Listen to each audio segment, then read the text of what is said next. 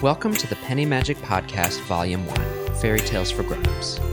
This fall, we're bringing you 10 short stories over 10 weeks so that you can take a break from your everyday life and step into fictional worlds you've never visited before. Now, for this week's story.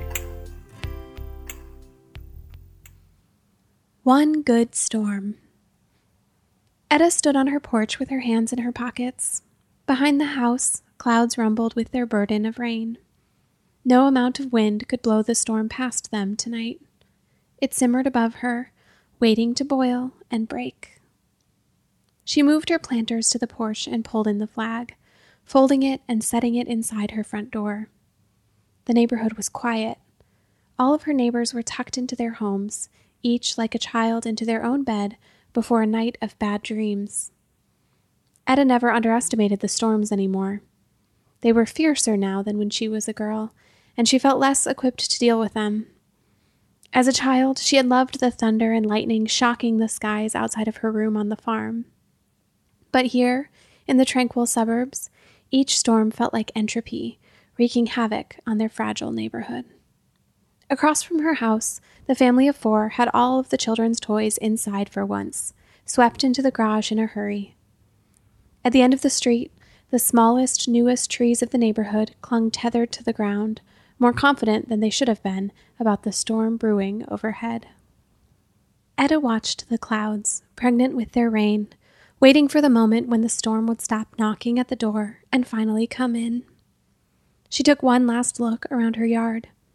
Everything that could blow away was tied down, even the rotting planter she intended to replace that summer. Nothing to break windows, nothing to rattle at the walls, while she waited out the storm through the night. She closed the front door behind her and let the deadbolt thud in the lock. In her living room, her framed photos beamed out at her in the last gray light of the day, and she cast a smile over them. A dozen pictures from four decades, with the two featured faces getting less youthful and more joyous as they went. She grinned at the closest one. Two faces in their twenties, the only picture in the room where they faced each other instead of the camera. Etta was beginning to have moments when the faces no longer felt like theirs, and she wondered if actually these were movie stars looking fondly at each other in a hazy light, not the two of them smiling sheepishly in a studio full of dust, where her mother had negotiated a discount with the owner in exchange for a few extra hours of cleaning the next week. The house was a sturdy two story home, with most of the living downstairs and most of the sleeping upstairs. A formal living room at the front always felt like the family museum, a record of their decades together. The back of the house was cozier and more alive, with a kitchen rotating between the scent of coffee, of food, of cleaning, only to repeat the cycle the next day, and a family room with chairs and a couch. Etta boiled water on the stove now to have for later, even though the humidity of the air outside threatened to fog the windows and seal her in before the storm even started. She grabbed a mug from the cupboard and waited at the stove, letting it boil and boil without noticing, because she was watching the backyard tree watch the sky above it. They planted the tree the year they moved in. It was a scrawny maple tree that was a sapling for more years than she had patience for. Then she looked away from it one day, and when she looked back twenty years later, it was a full grown tree, one that no one would ever think had been a child.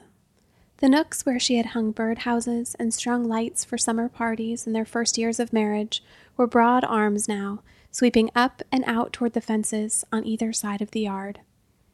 When she was a child, she had dreamed of a backyard maple.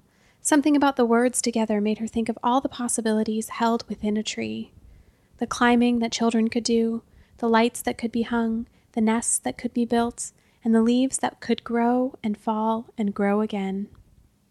They had planted the tree together, but it was her desire that brought them to the nursery, and her enthusiasm that kept him in the hot June sun, digging the hole large enough for the small sapling's roots. Now the tree stood still against the blustery sky, waiting for the threat of rain to turn into a promise. Etta turned to the family room and watched her husband sleep. He was old now, just as old as her, when she was busy with her life, the young faces in the living room seemed strangers to her. But when she thought about their younger days, her old face in the mirror and his asleep in his chair in the living room, also seemed like strangers. She wondered sometimes if death was not brought by the end of the body, but by the end of the soul. How many more memories could she hold? How much longer could she hold on to the present without losing what she knew about the past? Peter slept with his eyes slightly open. It was disconcerting to visitors, but she knew just how to see him best.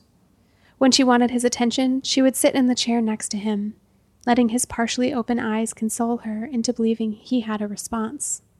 When she wanted him to sleep, she would sit on the couch across from him and watch him drift off, every day like the Sunday afternoons they used to spend together taking daytime naps.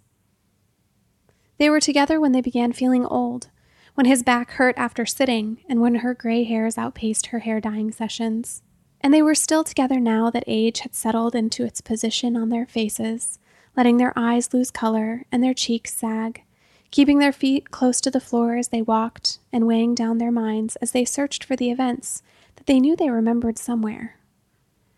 Etta sat down now on the couch across from him with her mug scorching her hand. He looked peaceful, and she talked to him without thinking about it. We're in for a rough night. It's going to be a good storm.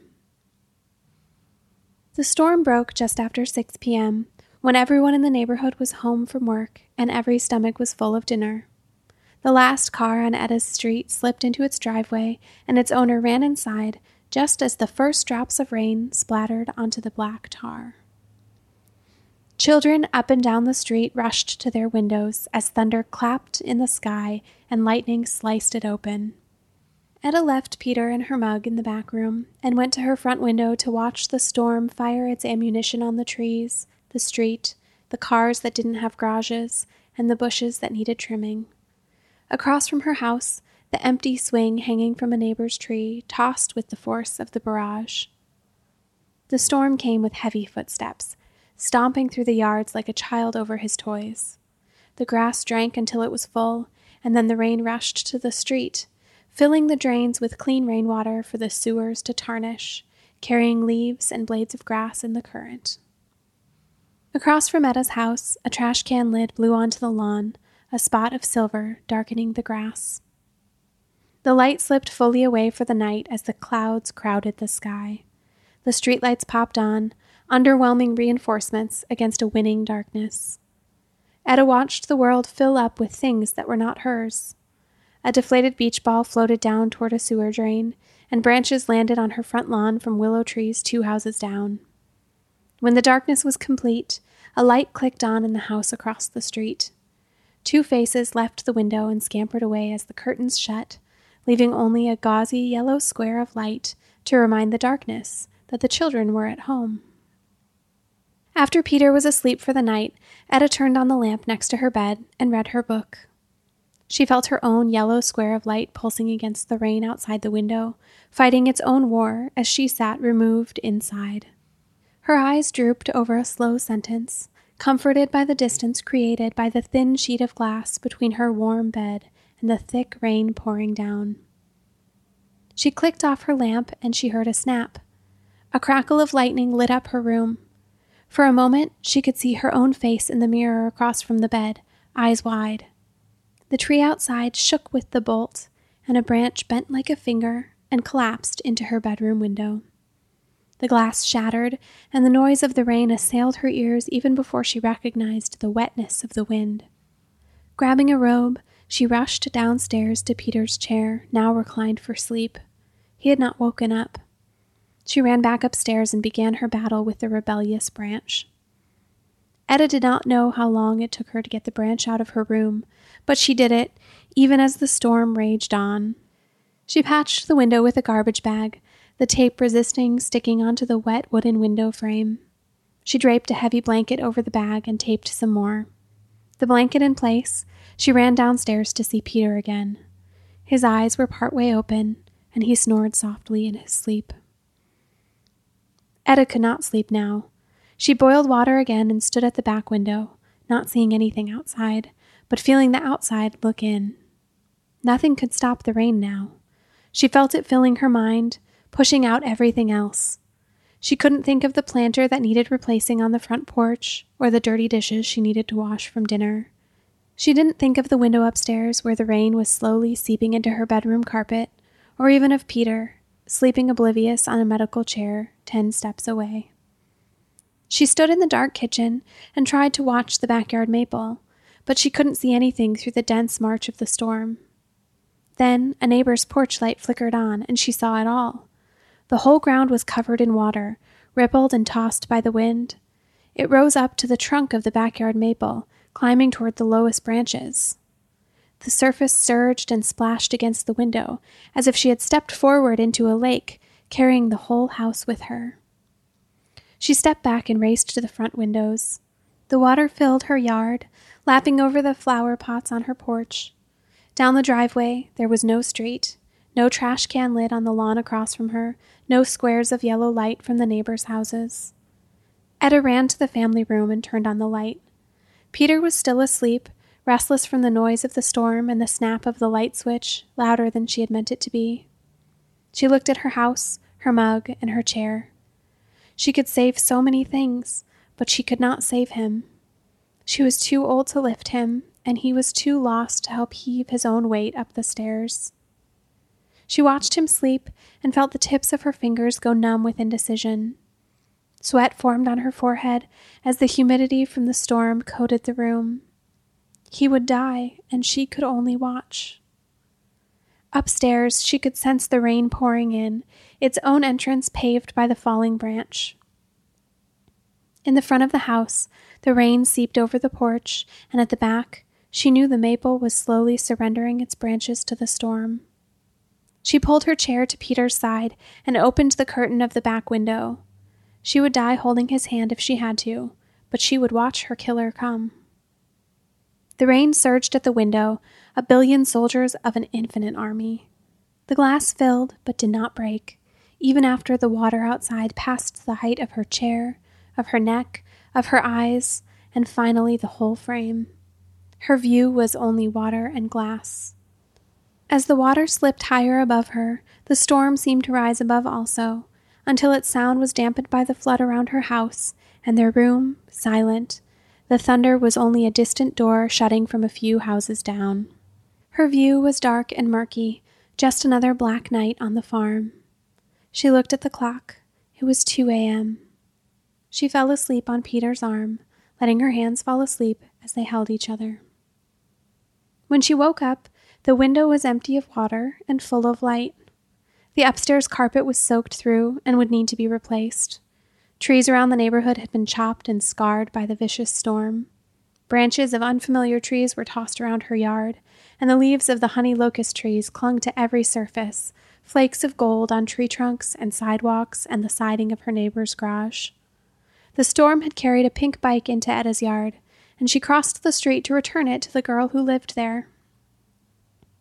The girl's dad thanked her and said of the storm, What a crazy one! But said nothing of water surging at the seams of their houses, filling their windows, and leaving them submerged inside. She returned to her house and turned on the news. The storm was bad, and flooding damaged a thousand homes, leaving mounds of refuse at the curb for trash pickup later that week. But there were no reports of a Noahic flood sweeping through, no muffled storm above them as they were buried in a sailor's grave. She walked from her front door to the kitchen, where her mugs sat unwashed in the sink. She washed out one for her coffee and looked across to her family room. The couch where she sometimes slept sat untouched by the water. Her chair faced the TV, and the place for Peter's chair was empty, a small end table in its place, filled with DVDs of old TV shows, gifts from her grandchildren from last Christmas. Etta stared at the end table. Peter was gone, and the storm had nothing to do with it. No flood had threatened them, and no rain had beat them into huddling together for the last good storm. She went upstairs and found that her window was still broken. The blanket she had pinned over it was soaked through with water, hanging heavy toward the floor. The carpet was wet near the window, but only for a few feet. The stairs were dry, the landing was clear. Even the flag next to the front door was folded as neatly as it had been the night before. Etta went into the living room and looked at the photos around it, starting with the most recent as they stood together holding their grandchildren at a nearby lake. The middle photos were all candid and smudged because they had had no time for photo sessions while raising children who needed to eat. She moved to the earliest picture of two movie stars in love. Etta reached for it and saw that a drop of water had leaked under the glass. She pulled the back of the frame and tugged the photo out. The photo was not just marred by a drop, but soaked with water, even though the frame, the table it sat on, and the ceiling above it were all dry. She pulled the photo out and waved it softly to air it out, finally placing it between two books to keep it flat. The next day, Etta brought the photo out again. Water had seeped in from the edges, so that the corners of the photo were now hazy with damage, but the center, where their faces met, remained pristine. Eyes without wrinkles and smiles without hesitation, sitting happily on faces that did not know forty years together. Etta put the photo back in its frame and brought it with her to the family room, setting it on the stack of DVDs. Two movie stars in a glamorous haze, looking at each other in love.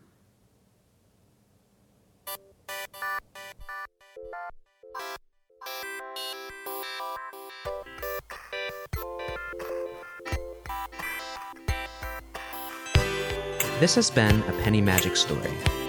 If you enjoyed this story, please leave us a rating or review. This story was written and narrated by Natalie Mills and produced by Matt Mills. For more stories like this, visit pennymagic.co. That's pennymagic.co.